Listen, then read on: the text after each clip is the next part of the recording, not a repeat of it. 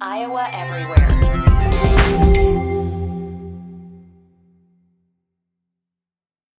Hello, everyone. Jon Miller, Iowa Everywhere podcast. Wanted to uh, just do maybe a little standalone episode here on the topic that came up the other night when it was announced that Kirk Ferentz, Brian Ferentz, uh, and Chris Doyle, former Iowa strength and conditioning coach Chris Doyle, had been dismissed from the uh, racial discrimination lawsuit filed by former Iowa football players, uh, either seven or eight former Iowa football players.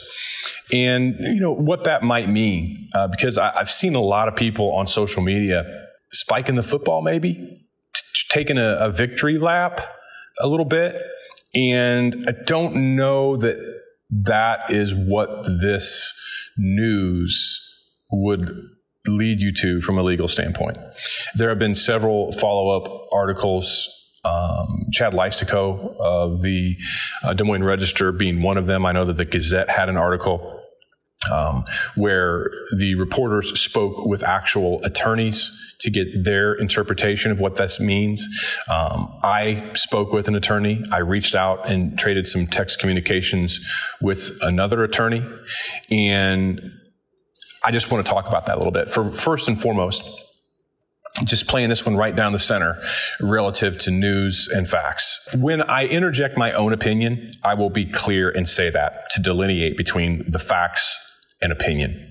All right. And I'm not going to go too deep down the road of opinion on something that I am not in possession of all the facts on. I know, Jon, why are you starting now? This is a pretty serious topic. This isn't about who's going to be number two on the depth chart and why. Uh, these are very, very serious matters. So, first and foremost, dismissing Kirk and Brian and, and Chris Doyle uh, without prejudice. And what that means. Seth Wallace last week was dismissed with prejudice. Seth Wallace is done as it relates to any potential future litigation relative to this specific matter or this specific uh, case. Um, Ferentz, Doyle, and Ferentz that's not the case. That's the difference between being dismissed from a case with or without prejudice. One means you're you're done relative to that case. One means you're not necessarily done, but the case is moving forward at this point in time without you as a key and central figure. And let me just add this. A month or more ago, talked with someone and it's led, and then I talked with another person to try and corroborate what I had heard from the first person I'd spoken with.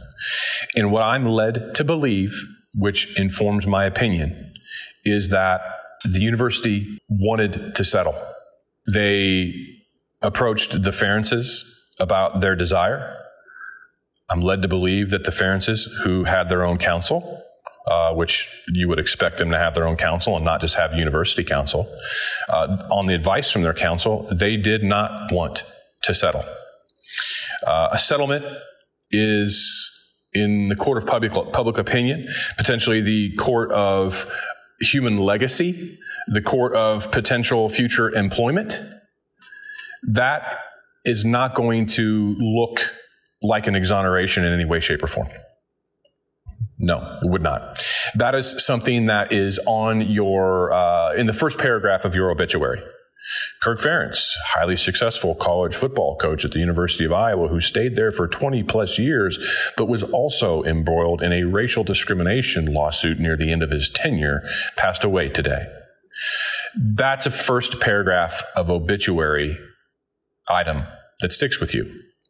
And I don't think Kirk Ferentz, Brian Fat. I don't think they want to settle. So you have that.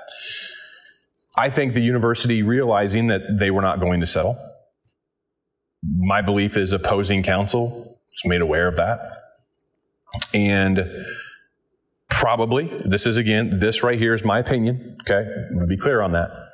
They, university still expressed interest in wanting to settle opposing counsel realized that there is a path to a expedited outcome for their clients, and thus we had the dismissal uh, of Ferentz, Ferentz and Doyle from this lawsuit.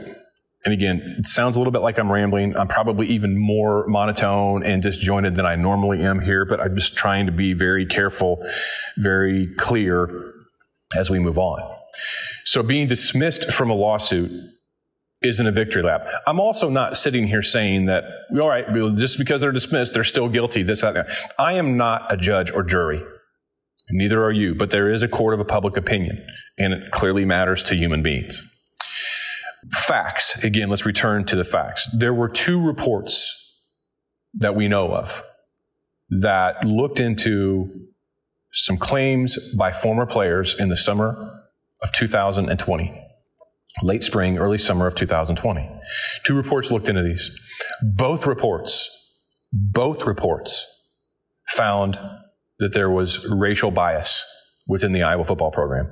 One of those reports was put together by the University of Iowa. The other report was from an outside source, the Husch Blackwell firm. Both reports, one internally produced, one externally produced, found evidence of racial bias within the Iowa football program. That has not changed. That will not change. Those reports are a matter of record, and let me repeat it one more time. One of those reports was internally produced by the University of Iowa.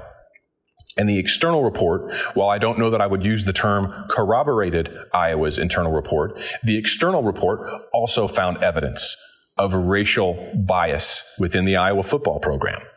Two reports, factual, facts.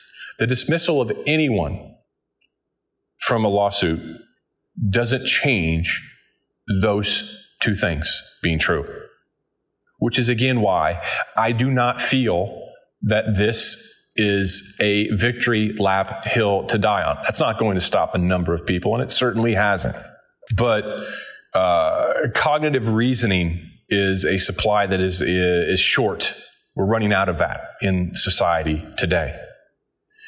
Two things in the world of law can be true. You can not be prosecuted for something. You can have your involvement in a case be dropped. And that also does not necessarily mean that there was no wrongdoing done.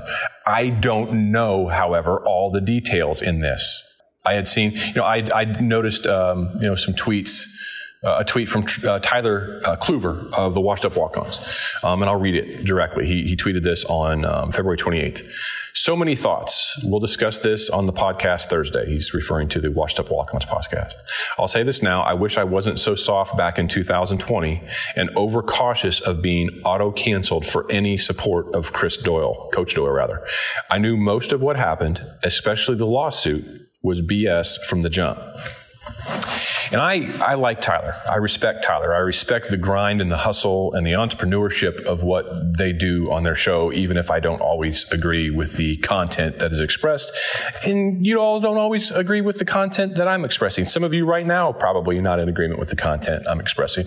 I'm not picking on Tyler. I'm just basically using that tweet as a, um, I guess, hierarchical example or representative of some some thoughts that I know are out there. In Tyler's case, Tyler was in the program for a number of years, as were Drake and Kevin, who are also on the podcast with him. And they're in possession of facts or observations that I certainly am not in possession of. Um, the three of them have had and still have a great deal of respect for Chris Doyle. Um, Chris Doyle was most prominently mentioned amongst the former players relative to their concerns of racial bias within the program. You know, probably for every one mention of someone else, there were four mentions of Chris Doyle. And Iowa felt that they needed to fire Chris Doyle. Some might say, well, they just did that to offer up a sacrifice and try to make this go away. I understand the jaded view on such things. But he was frequently, frequently mentioned. But I also understand when you have a personal relationship with somebody, it gets complicated. But moving aside from from Tyler's tweet there, and again, Tyler's tweet I think is just really representative of, of uh, a decent amount of voices on this matter from, with, from within the Iowa fan base. I think one thing to also not forget you know, the players that are involved in the suit against Iowa, the current suit that we're discussing, was it seven or eight players? I've seen a lot of conversations over the last couple of years pursuant to the credibility of those specific players. I'm not going to get in on this episode of when uh, of, this, you know, this podcast episode of whether or not those players, uh, their voices are any more or less valid or their opinions are any more. Everyone's voice is valid. Everyone's opinion has a right to be heard. The veracity of those opinions, again, not for me to decide. But let's set that aside. And let's not forget that in late May and early June of 2020 and into the summer, over 50 former Iowa black players expressed their concerns over racial bias within the Iowa football program. James Daniels, someone that Kirk Ferentz, prior to 2020, prior to the summer of 2020, when the racial bias conversations began to happen pursuant to the Iowa football program. James Daniels was a made man in that program. James Daniels was a shining example, someone that Kirk Ferentz would often mention basically a prototypical example of what the Iowa football program could produce. Great human being, great family, great player. So when James Daniels started to talk about things like this, people listened. James Daniels also approached Gary Barta at one point before then to talk about these things. And James felt that those concerns fell on deaf ears.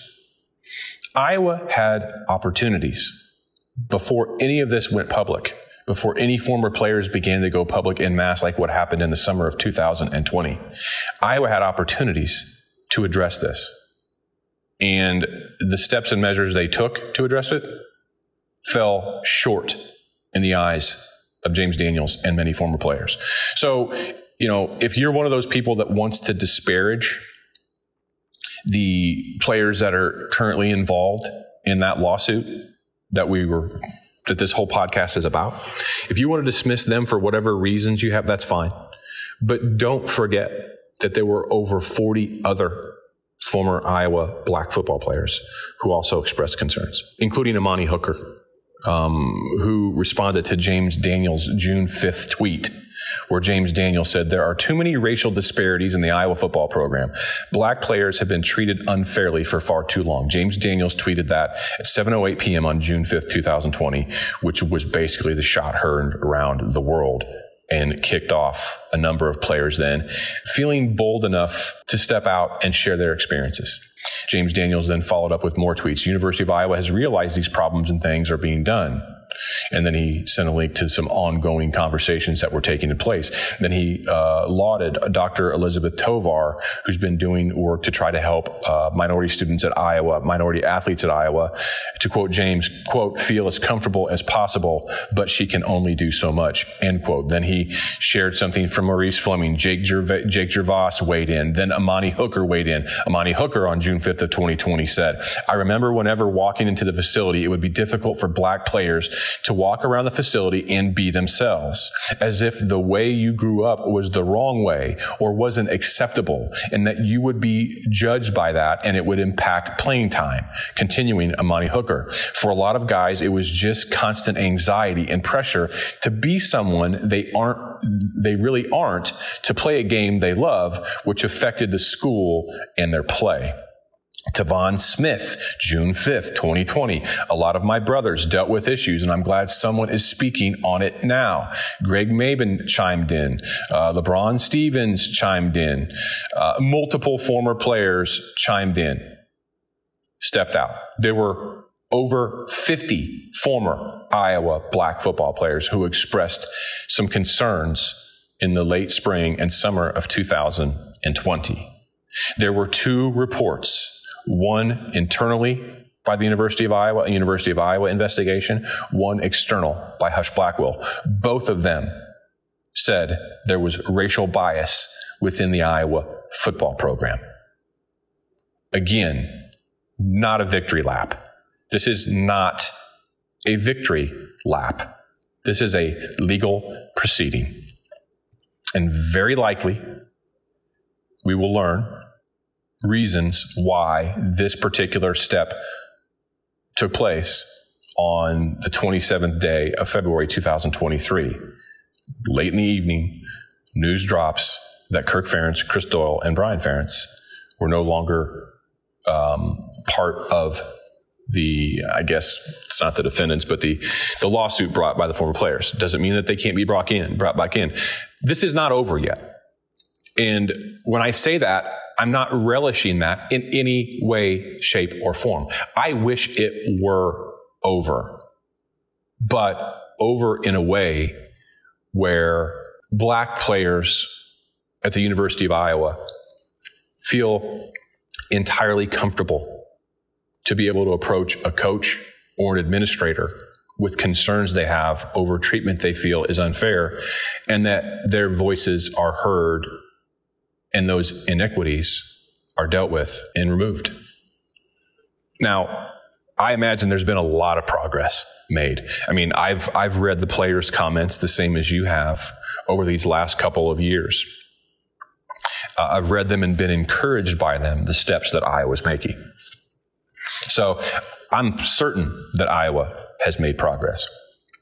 Iowa is still able to successfully recruit and sign black players to come and play for them. So I imagine that the changes have been made and positive changes at that. But I do want to leave you with one last thought. I am a 51, about to be 52 year old white man. I will never, ever know what it feels like to be a black person in the United States of America. I'll never know that. Can sit with a microphone in front of my face for the rest of my life. I could go full on social justice warrior, but I'll never fully know what it feels like to have black skin in the United States of America. And over the last two years, and I've, this is the first time that I have commented at length relative to these matters. I've tweeted about it a little bit. I stepped away from Hawkeye Nation after the Holiday Bowl in December of 2019. I stepped away from Twitter for about three months. The pandemic hit, and we were all locked up inside, and Twitter became kind of my social life. I didn't record another podcast of any type until Luka Garza announced that he was returning to, for another year to play basketball for Iowa. That was the first time I fired up the podcast machine in about nine months.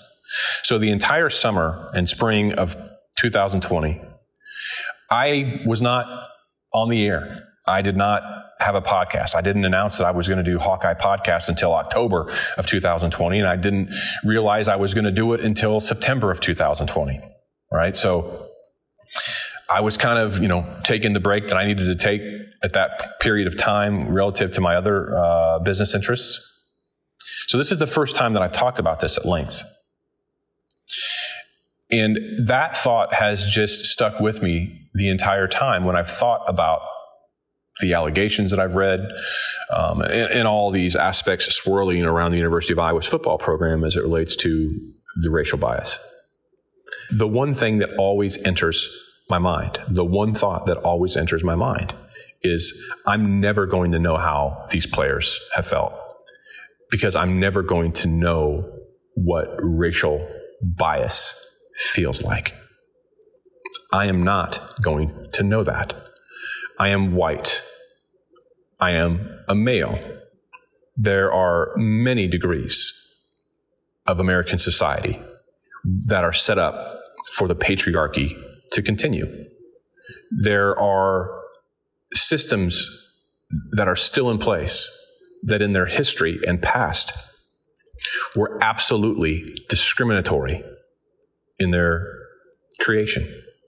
It, wasn't until the mid 1960s that black and white people seeking to purchase homes and get mortgages on their homes were legally protected to be treated fairly and equally. If you've never heard the topic of redlining, redlining districts in cities, then you need to look into it. It was a federally funded institution. It was a system, ergo systemic, setup where there were certain neighborhoods in certain cities that they drew red lines around those neighborhoods. And banks would not lend to homes within those districts. And or if they did, it was unequal treatment relative to rates. And you guessed it, inside those red areas, those were considered black neighborhoods. I live in the Kansas City metro area. I am very aware of where those red zoned districts were. Those were set up in the 1930s by the FHA, the Federal Housing Authority. Again, government policies, government institutions that actively promoted racial inequities those neighborhoods, those people that purchased homes in those neighborhoods, they didn't experience the portion of the American dream that tens of millions of white Americans experienced from the 1940s, the 1950s. After World War II, the boom of home ownership, the boom of home construction and suburban development, and people going and buying houses and beginning to develop and build generational wealth for their children and their children's children due to equity being gained in their house, which is the most common form or has been over the last hundred years, the most common form of wealth building in American society has been home ownership and the equity gain you get in your house from owning a home over time and the value of that house going up. Black people were left behind on that from a federal system perspective. That's just one example. Just one example. Don't even get me started today on the I'm just gonna throw this. Did you did you all realize it wasn't until like the mid 1970s that that women could get credit cards without their husbands basically co-signing and approving it? That's a topic for a different day. But it is undeniable. It is fact that there have been systems in place, and I would offer that still are systems in place in this country to where being a white male like I am, is an experience that is 180 degrees different than being a black American. So I'll never know. And I have great compassion and I intend to spend a good chunk of time on the rest of the time that I have on this planet being a voice where and when I can. May not amount to much of anything. I recognize that, but I'm not going to sit by and say nothing any longer. But as it relates to this particular topic, that is something that I hope even the most jaded amongst you can at least acknowledge. You will never know what it's like to live with black skin in the United States of America. And that road is a harder road. And that doesn't dismiss any challenges on roads that you may have traveled down in your life any hardships that you may have incurred? Well, Jon, I grew up poor, or I grew up, uh, you know, with this socioeconomic disadvantage, etc. Doesn't take away anything from the struggles that you have had in your life. It just means that you have one less struggle. And that one less struggle, if you're white, is that you don't have black skin in America because that is a, an additional challenge and an additional hurdle that so many people have fought incredibly hard on a daily basis. Many of them have given their lives to try to change that reality. I'm certainly hopeful that that reality will be changed one day as we are, what now, 60, almost 60 years on from Martin Luther King's I have a dream speech. I will say this one of my favorite things to do when I visit Washington, D.C., and one that brings tears to my eyes every single time is standing on the spot in front of the Lincoln Memorial that is marked on the ground where Martin Luther King stood and gave that speech. It's powerful. It's powerful. It's even more powerful, especially when you begin to actually read real American history and not the whitewashed versions that we all grew up with. This is beginning to be a topic for a different podcast episode. This will be a topic along the lines of what Chris Williams and I are going to get to when we have our, I don't even want to call it a personality podcast, but when we start talking about things that are not sports related, ergo, much more important. But there are times when politics or social issues intersect with sports and we talk about them. So, my takeaways Kirk and Brian and Chris being dismissed from this lawsuit, I don't think it's a cause for spiking the football because I don't think this is over yet. Um, as from the parents' perspective, um, if this is settled and their names are not tied to it per se relative to um, a settlement, then yeah, that is good for them. That is that is good news for them. There were two studies, investigations done on racial bias within the Iowa football, football program, one internal, one external. Both of them showed there was racial bias. That fact has not changed. Iowa fired Chris Doyle. That fact has not changed. Iowa has instituted a number of changes within the football program to make all athletes feel comfortable, safe, included. Those things didn't just happen because, you know, people saw it and acted upon it. They were forced to because James Daniels and other brave human beings spoke out, spoke against power. In this instance, that, that power is being abused. Well, how can you say that, Jon? Both reports, external and internal, said so. That's how. Okay. Don't lose sight of that. And even if you don't necessarily, um, even if you're not of an opinion to go along with the current players involved in the lawsuit, the seven or eight, if you don't feel that, you know, they're trustworthy or, or, or whatever word you want to ascribe to it, just remember there were 40 other Iowa black football players that spoke out as well. And Occam's razor leads me to believe that, you know, couple of people speaking out and maybe their stories didn't line up, that's fine. But when there's that many, it's hard to discount that. The University of Iowa didn't discount that. They've put things in place for change. So the University of Iowa saw that there was racial bias, racial iniquities within the football program. Husch Blackwell, the outside investigator, saw that there were racial iniquities and racial bias within the football program. If that's the case, and Iowa has made sweeping changes within the football program, why are some of you unable to believe that? Maybe that's a better question to ask yourself. Ponder on. Hopefully you do. We'll talk soon. Iowa Everywhere.